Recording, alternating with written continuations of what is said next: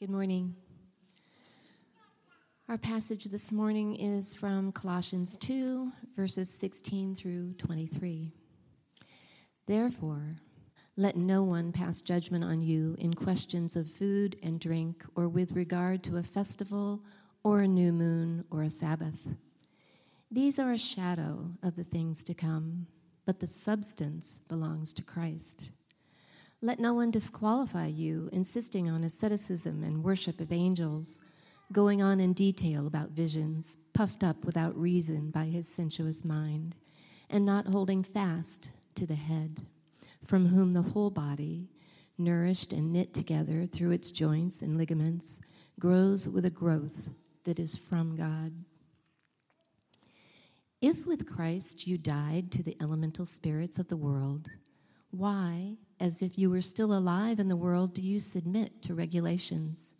Do not handle, do not taste, do not touch, referring to things that all perish as they are used, according to human precepts and teachings.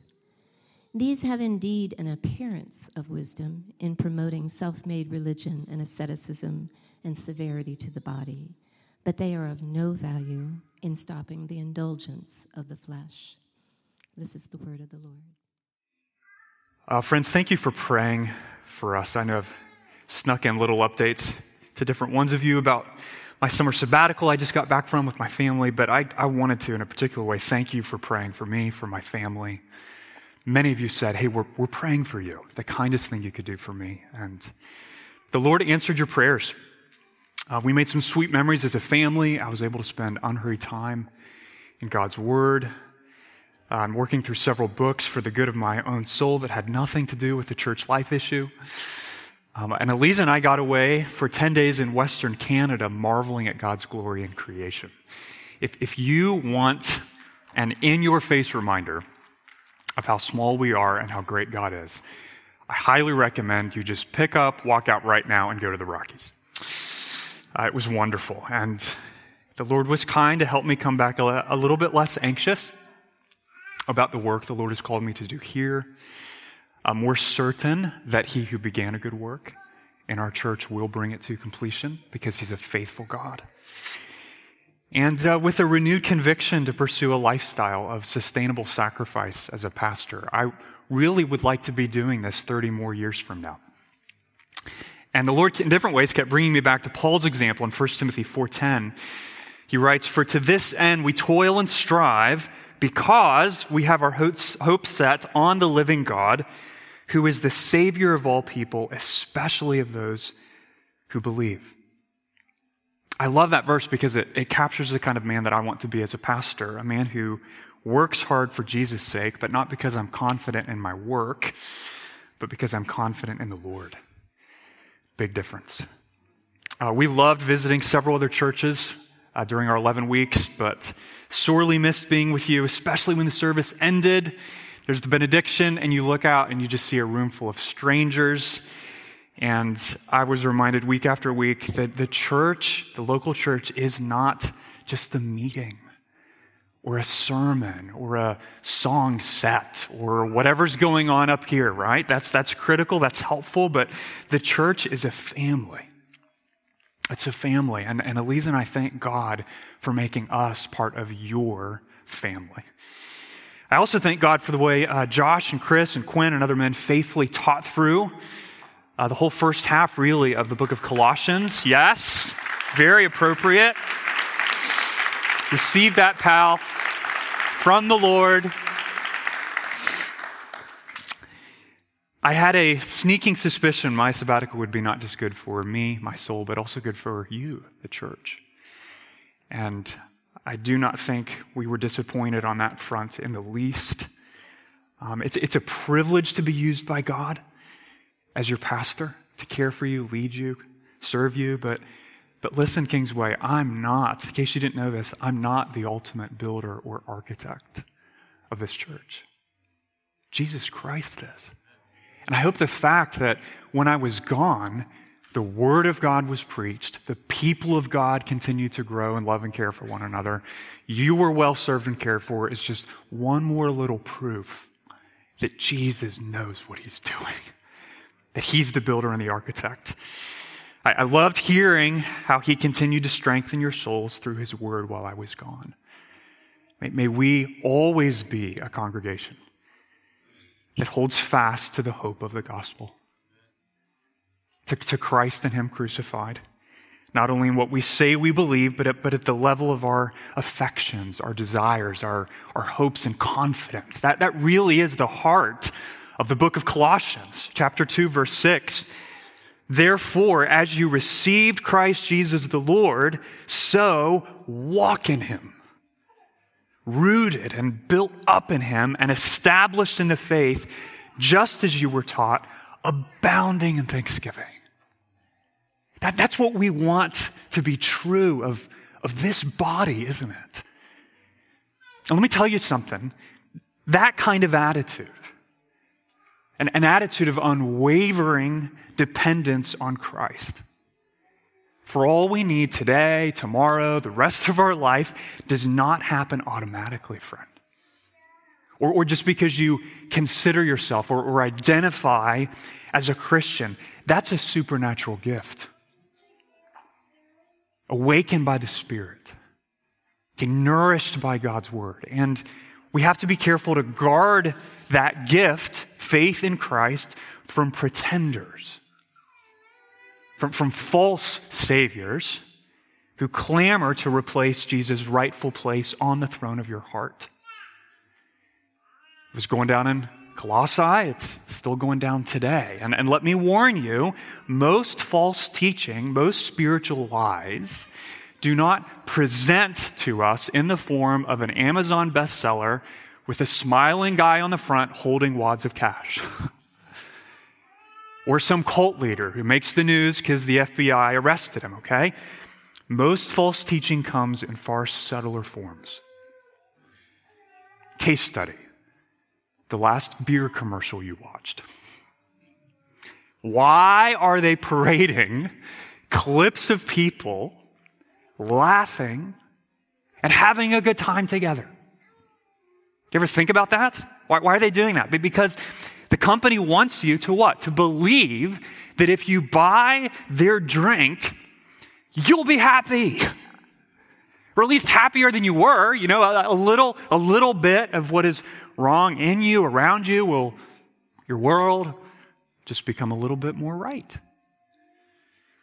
Whenever you watch TV, whenever we turn on the radio, whenever you scroll through your social media, I don't care how tired or alert you are, we are bombarded with spiritual lies about where to look for life and fulfillment, right? And while the Colossians didn't have to deal with all the mass media that we do, friend, they were no less tempted to look to all sorts of things besides Jesus, other than Jesus, for confidence it was well with their soul. We're just like them, which is why Colossians 2:8, Paul's warning there, applies to us too. See to it that no one takes you captive by philosophy and empty deceit, according to human tradition, according to the elemental spirits or principles of the world, and not according to Christ. That's the test. For you science people, that's the litmus test. For every form of false teaching. It's not complicated. It is what this person is saying.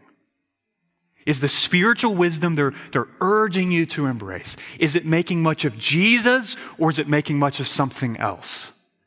That's the test. And sadly, this really is sad, much of what we hear from professedly Christian sermons, professedly Christian books, or even Christian counseling offices, does not hold fast to Christ. It may give lip service to him, but it doesn't always make much of him or build us into him. Now, that doesn't mean we stop listening, reading, or getting counsel. Okay, I'm not saying that, but it does mean we have to pay very careful attention to Paul's warning against false teaching in verses 16 through 23 of Colossians 2. Here's the main point of the whole passage, okay? Refuse to accept any form of spiritual wisdom that does not hold fast to Christ. I told you it wasn't complicated, okay? What's the point? Refuse to accept. I won't embrace it. I won't receive it. I won't accept it. Any form of spiritual wisdom that doesn't hold fast to Christ. Why? Because true life is only found in Him. That's Paul's burden in this passage. So, how does false teaching lead us away from Christ? Let's think about that question together. Paul gives a series of examples here from the Colossians situation, equipping us to recognize spiritual lies before we embrace them, okay? So here's the first. What does false teaching do? First, example one, false teaching destroys the foundation of Christian freedom. The foundation of Christian freedom, verses 16 and 17. Paul has just finished in verses 9 through 15, setting forth the utter sufficiency of Christ's person and work. Sufficient for what? Sufficient to deal with the sin that separates us from God and make us right with Him. How does God do that? He dies so you don't have to die. He dies so the guilt of your sin can be atoned for.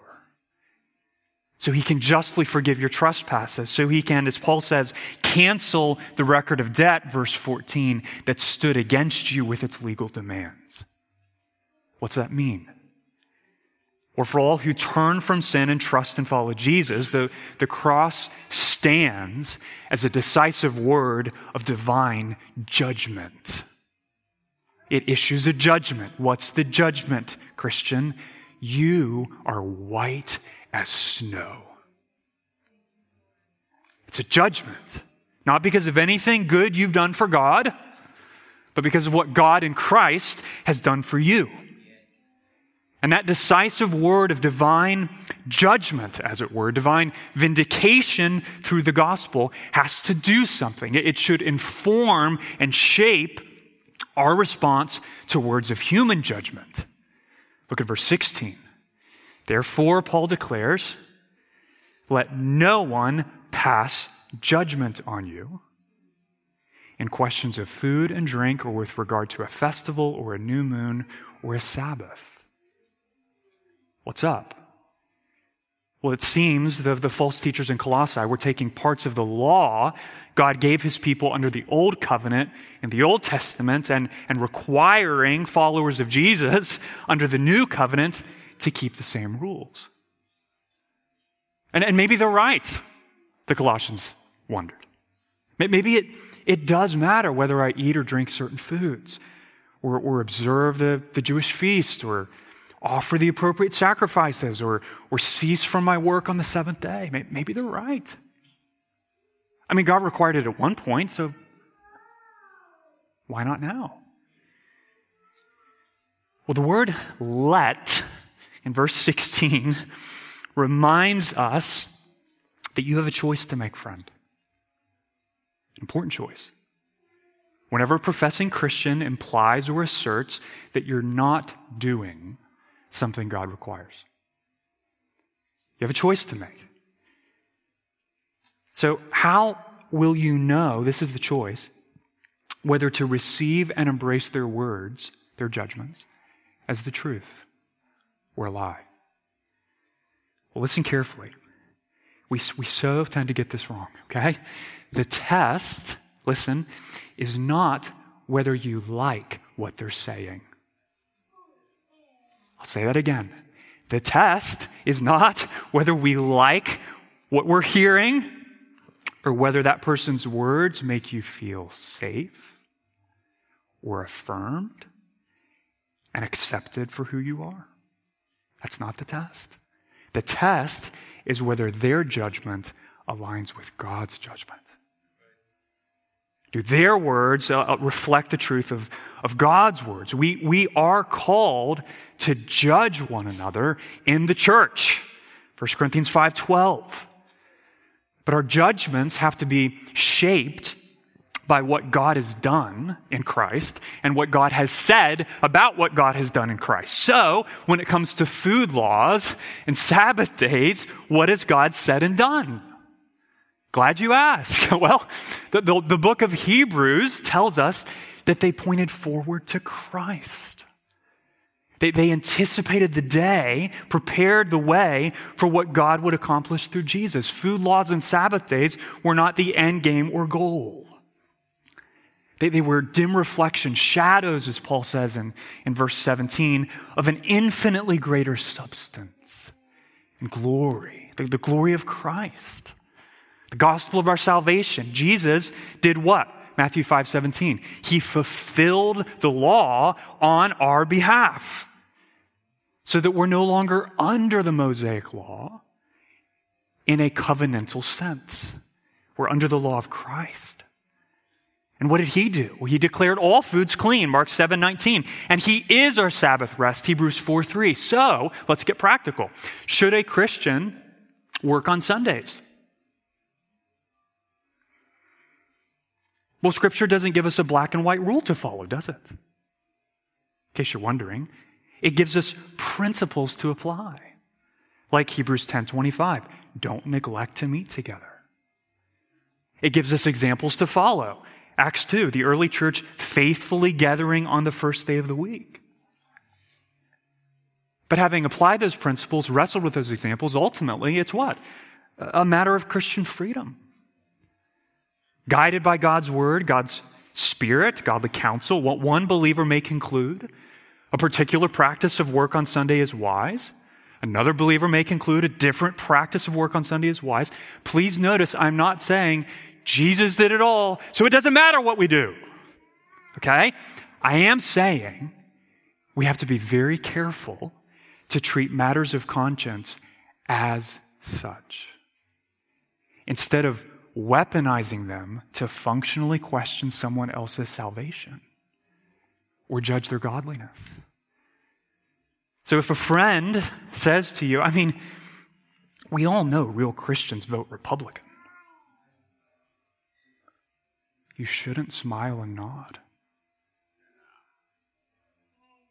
Or if a fellow parent says, clean eating is the best way to honor the Lord with our bodies. Mom, you shouldn't be ashamed of the hot dogs you gave your kids last night. Okay? You should firmly reject those judgments as a spiritual lie, a false gospel. Because there are two rules God has established in matters of Christian freedom. Okay? This is another sermon, but here's the short table of contents.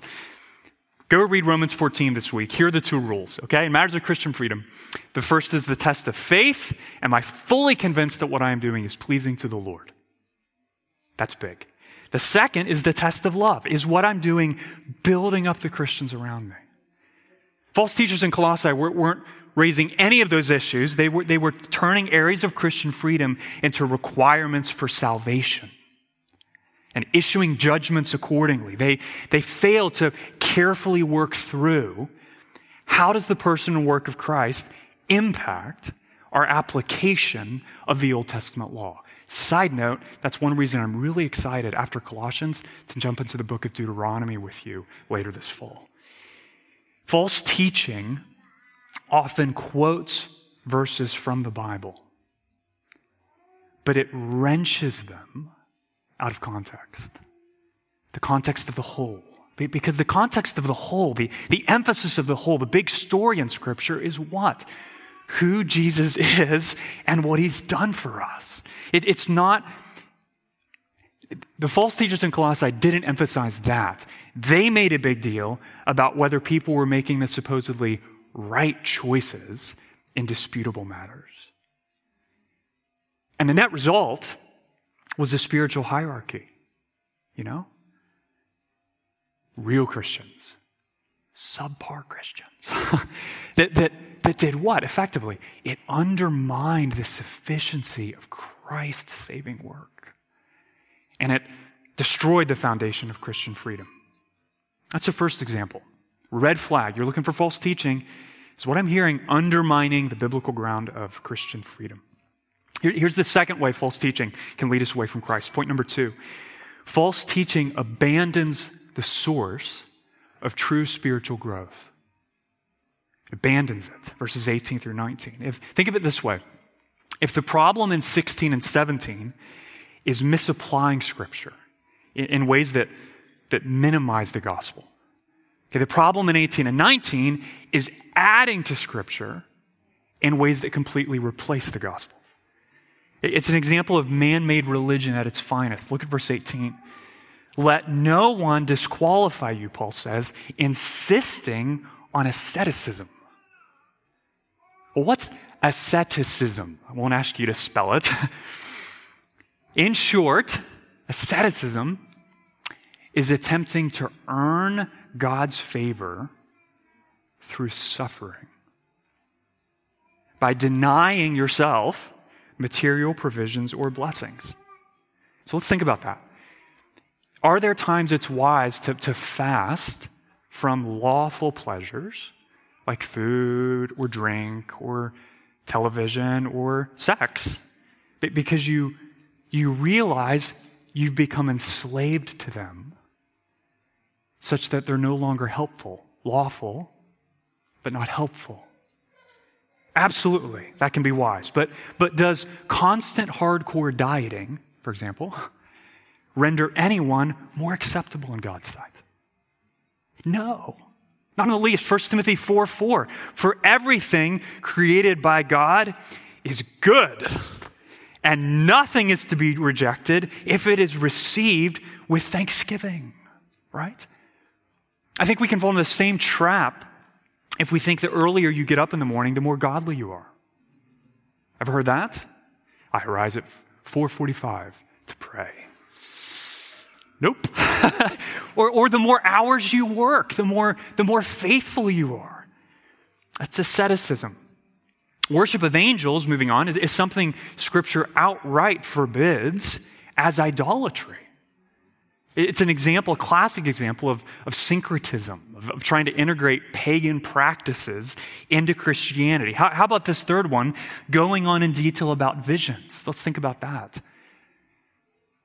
Does God speak to people in the Bible through dreams? Yeah, he does. So what's the problem with visions, Paul? Well, the false teachers were doing something we can do. And plenty of people around us do, they were giving undue weight to subjective religious spiritual experiences or impressions such that they became a functional alternative to the authority of God's written word. That's what was happening. We can do just the same thing when we get more excited about the latest thing we sensed God saying to us on a spiritual mountaintop of some kind than we do about the promises he's already made us in his inerrant word. What's wrong with the entire list? All those things. They're all expressions of human pride, really. Or the mind of the flesh, Paul says. In our pride, we want to be our own spiritual authority, right? Hence the visions. In our pride, we want to fix our own problems, hence the asceticism. And where does it all lead? Look at the beginning of verse 19. A failure to hold fast to the head. Well, who's the head? That sounds kind of awkward, Paul. You got a little head in your backpack somewhere? No, Colossians 2, verse 8. The head is Christ, Jesus. Paul teaches us that what our head, our physical head is to our physical body, Christ is to the church, to this body, this spiritual body. He's the one who nourishes our church and knits us together such that, look back at verse 19, what happens? We grow with a growth that is from God. Remember the main point. We don't want to abandon the source of true spiritual growth. So friend, if you want to experience the joy of a growing relationship with God, you see it around you. You wonder, how can I have what these people around me have? I've been around long enough to know That's real, and I don't know what it is, but I don't think they're faking it. They're not. What's the answer? It's not a new restraint technique for your anger, or your lust, or your greed. You don't need to integrate a little Eastern mysticism into your Christianity, or run from church to church or conference to conference looking for some ecstatic spiritual experience. What do you need to do? You need to hold fast to Christ, friend. You have to hold fast to Christ. He's the only source of true spiritual life. So what does that mean? That can just sound so religious. What's it mean, Williams? Well, I'll tell you, okay? Holding fast to Christ means depending wholly and completely on Jesus to make you right with God, to secure the favor of God, and to transform you into the image of God. Not just at one point in your life, like it's some sort of toll booth we go through and then off to the Christian moralism races. No. Trusting Jesus isn't just the first step of faith. It's the realm in which the entire Christian life goes down. Holding fast to Christ means looking to him alone for spiritual nourishment, strength, provision, help. How? Through the ordinary means of grace that he's established for us. Things like meditation on the word, prayer, sharing the Lord's Supper, conversation with other Christians. It's the only way you'll really grow in spiritual maturity. Let me give you an example of what I'm talking about. Let's say, hypothetically, you keep losing your temper with your kids or your friends. What do you need? Think about that. What do you need? Would an anger management class help you practice a little bit more self-control? Perhaps. Okay, for real, perhaps. But listen, friend, if you do that, you're just caging the monster, right? Monster's still inside of you. You're just reinforcing the steel. What do you really need? Where will true growth come from? From coming to know Jesus as the sovereign Lord who reigns over every circumstance in your life and is working all of them together right now, tomorrow, and the day after that for his glory and your good. From learning to trust him and rest in his care for you. Real change never starts at the outward level of our behavior. It starts in the heart. The whole message of the Bible. It's the heart of Christianity. It's not another religious behavioral modification technique to make you look like the Joneses. It's about what's really and truly wrong deep within us. It's called sin. And what God has done in Christ to deal with that sin. And when we hold fast to Christ personally through ordinary means of grace, let me tell you what happens, friend. It's just not you who grow, okay? It's the entire church family in which God has placed you. The life we derive from Christ does something. It doesn't stop with you. It spreads throughout the body through the gift of community. As the example of your life, the words of encouragement you share with others, help them grow too. That's what Paul's talking about when he speaks. Verse 19, Christ, from whom the whole body, nourished, knit together, grows. It's all plural and corporate. And by the way, that means the reverse is also true. Think about that. If you're not holding fast to Christ, personally, individually, you are at best hindering the growth of our entire church. And at worst, actively harming your family. Illustration. What will gangrene untreated in your foot eventually do to your arm? It'll kill it, right? Same is true in the church. Spiritual body. The choices you make tonight, Christian, will have spiritual repercussions in our community, whether for good or ill. May they be for our collective upbuilding. Hold fast to Christ, member of Kingsway, that our entire body may grow through you and with you. The false teachers in Colossae were promising forms of spiritual health and growth that had nothing to do with Christ. That was the problem. They were abandoning the true source of spiritual growth. And that means we need to test whatever we read in a Christian book, experience in a Christian counseling office, hear on a Christian podcast, in the same way, same test. I think so often we can assume that whatever someone is saying is good and right, simply because the speaker claims to be a Christian or what they're saying makes us feel better. You know what I mean? Less anxious, less worried, more confident, more peaceful. Well, those can all be good things, but be careful. Be ever so careful, my friend. I'll say it this way. Immediate relief from difficult emotions is not the test of biblical truth. Go read the book of Job. What's the test? Is what this person is saying, writing, or recommending, urging you and equipping you to hold fast to Christ? That's the test. Is it helping you look to him and love him and trust him and obey him and stand in awe of him, in whom are hidden, Colossians 2:3, all the treasures of wisdom and knowledge? The test of truth is not, does it make me feel better? The test of truth is it centered on the one who is the way, the truth, and the life? And here's the good news.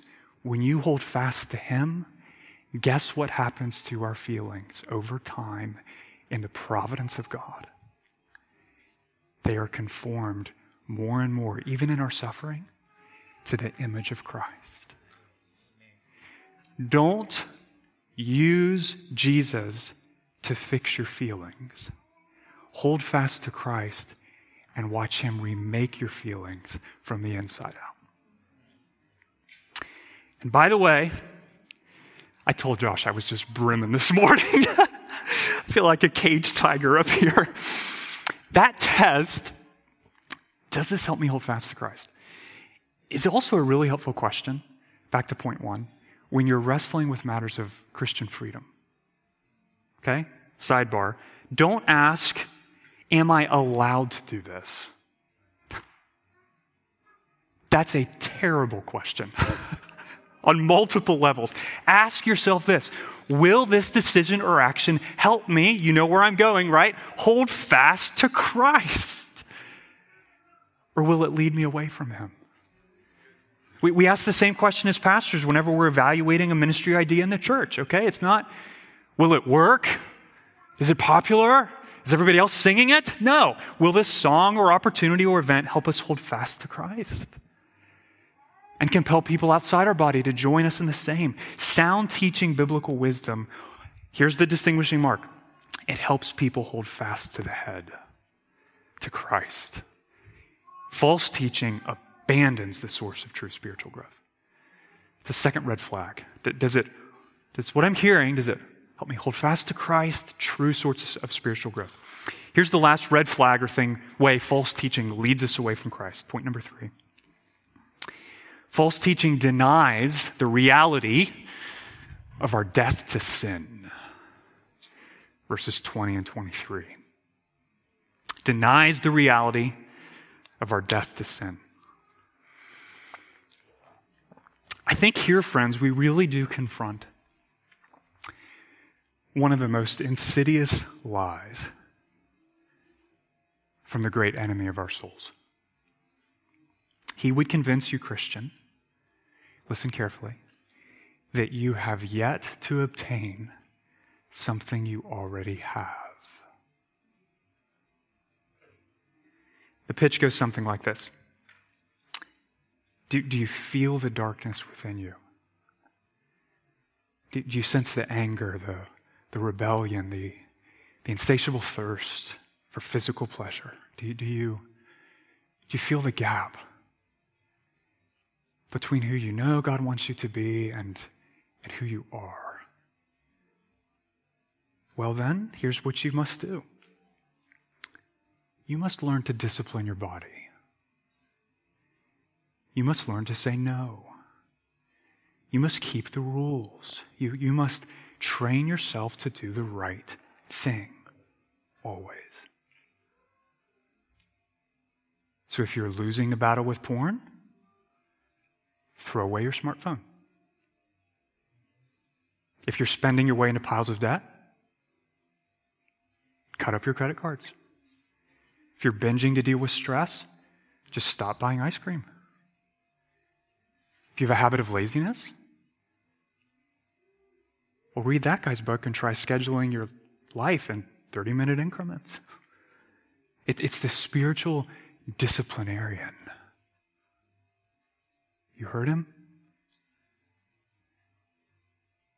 The biblical moralist who reduces the Christian life to a set of wrong behaviors to put off and right behaviors to put on. And frankly, it's exactly what many young people think Christianity is all about. You know? It's a list of rules. I'm on to you, Mom and Dad. It's a dumb list of rules that you say God wants me to keep so I can be the good person you want me to be. Look at verse 21. Sound familiar? Do not handle. Do not taste, do not touch, don't watch that, drink that, smoke that, listen to that, and above all, don't have sex before marriage. Friends, that is not the heart of Christianity. It's not. If you thought it was, you don't know what Christianity is. Look at verse 23. These have indeed an appearance of wisdom in promoting self-made religion and asceticism and severity to the body, but they are of, listen, no value. Not little value or periodic value, no value in stopping the indulgence of the flesh. What in the world is Paul saying? He's saying a list of rules may curtail your behavior, cage in the monster. But the rebellion in your heart will simply out itself in some other way. You ever notice that? The moment you put up a fence, our sinful desires just... Oh, well, that's no problem. Right? The moment you set a boundary, psh, like that's effective. I can crack those passwords. You know what I'm saying? Why don't rules work? Why doesn't parenting squarely centered on behavior modification glorify Jesus? It's because our spiritual problem goes deeper than our actions, friends. Back to the big storyline of the Bible, right? Sin isn't just something we do. It's who we are apart from God. It's your identity. It's your nature. Do you feel that, friend? We enter this world with a sinful nature, a heart that's dead set against the authority of God. It's why parents don't have to teach their kids to do what's wrong. And listen, if you pride yourself, as I did for years as a young man, on being, unlike the rest of lesser mortals, all that rabble, a good person, know this, the fact that you think, as I did, that you can earn your way into God's good graces simply proves the depth of your spiritual darkness. You are blind to the reality of God's holiness, friend. You have yet to see the depth and contrast of your sinfulness, your wickedness. You can tell yourself you can be good enough. God says back to you, you cannot. Ever. Millions try and die trying. And they don't go to heaven. Why not? Because we need so much more than behavior modification. You need a heart transplant, friend. You're in bad shape. And it's people who genuinely love you who are willing to tell you that. Because God said it first, you need God who created you, who knows you, in whose hand are all your days to remove your spiritually dead, cold heart that doesn't want anything to do with him and to give you a new spiritual nature that looks to Jesus to cleanse you from the inside out. You need something that you cannot do for yourself. But if you experience that miracle, if you cry out to the Lord to give you a new heart, if you turn from sin and trust and follow Jesus, what does God say is true of you, Christian? He says, you have died. You've died. Faith in Christ has united you to him such that his death becomes your death. The death of who you once were. Your old self, your old nature, the man or woman who was once enslaved to all manners of passions and pleasures, living in the kingdom of this world, subject to spiritual forces of evil. That man, that woman no longer exist. They died. In Christ, you're a new creation. You're no longer trapped in an endless hamster wheel of self-improvement and condemnation. Jesus has delivered you from bondage to sin through his death and resurrection, and he's now at work in your life by the power of the Spirit, empowering you to become experientially what you already are positionally, a citizen of the kingdom of God, who obeys Jesus not to deliver yourself from sin, but because Jesus has already delivered you from sin. That's the entire point of verse 20. Look there. If with Christ you died, and praise God we do, to the elemental spirits of this world, if the old you enslaved to sin and death no longer even exists, as far as they're concerned, you're dead, well then why? As if you were still alive in the world, do you submit to regulations? Why are you wandering back to your old master and the spiritual pride that acts as if following the right moral code, abstaining from perishable things like food and drink, could actually make you right with God? Why are you doing that? Remember your union with Christ, Christian. Remember who you are in him. Who are you? I'm not talking what are you doing, I'm talking about who you are. You are, listen, dead to the power of sin and death, okay? You are alive to God through Christ Jesus our Lord. That's the good news of the gospel, that it's well with your soul, not because you do this or don't do that, it's well with your soul because of Jesus. So stop holding fast to your own morality. It's a lie. It's a scheme of the evil one. It's false teaching. Other saviors are of no value in stopping the indulgence of the flesh. Only Jesus can make you exactly who God created you to be.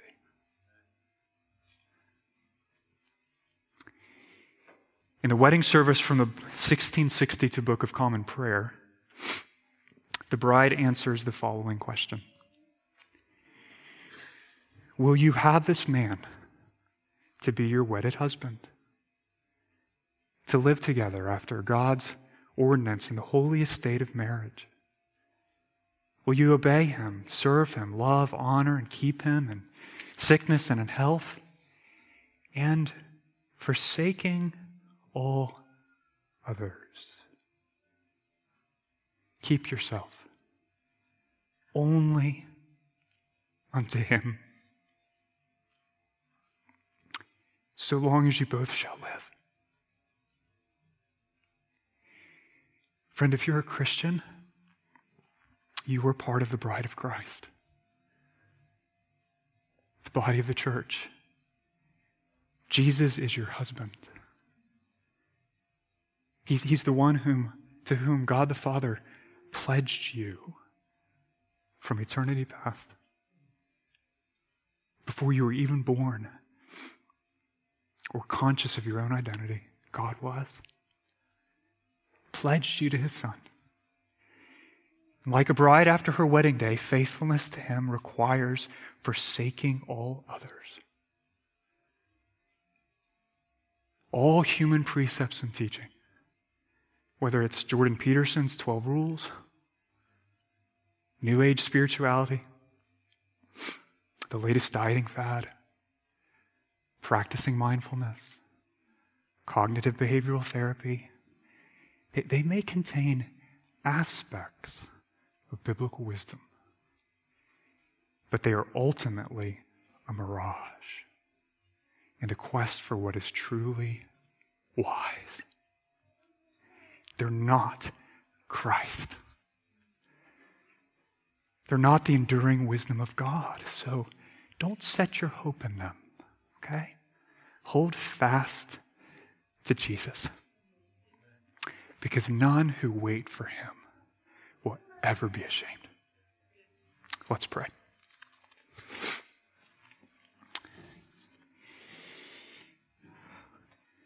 Father, in some ways, this message is not terribly hard to understand, but ever so hard to apply. Because we're bombarded. We are swimming in pretend saviors, false hopes, broken cisterns. Good things, pretending to be the best thing. Holy Spirit, we need your help. We pray right now for the gift of conviction, the ability to perceive and know and feel the places in our life where we have substituted faith in you for faith in someone or something else, maybe even starting with ourselves. For places where we have said, I'm allowed to do that, so I will. Instead of humbly asking, does this help me hold fast to Christ? Lord, we ask that in a world filled with lies, you would guard us from both being gullible sheep and from being cynical sheep. And we pray that instead you would make us humble, Christ-centered, word-based, thoughtful, faithful sons and daughters who test everything, not so we can pat ourselves on the back or decry the masses, but so that we wouldn't neglect such a great salvation. Help, Lord. We can hear the bombardment. Thank you for your word. Thank you for your Spirit. Thank you for the church that exhorts us, as long as it's called today, that none of us may be hardened by the deceitfulness of sin. Do that now as we sing, I pray.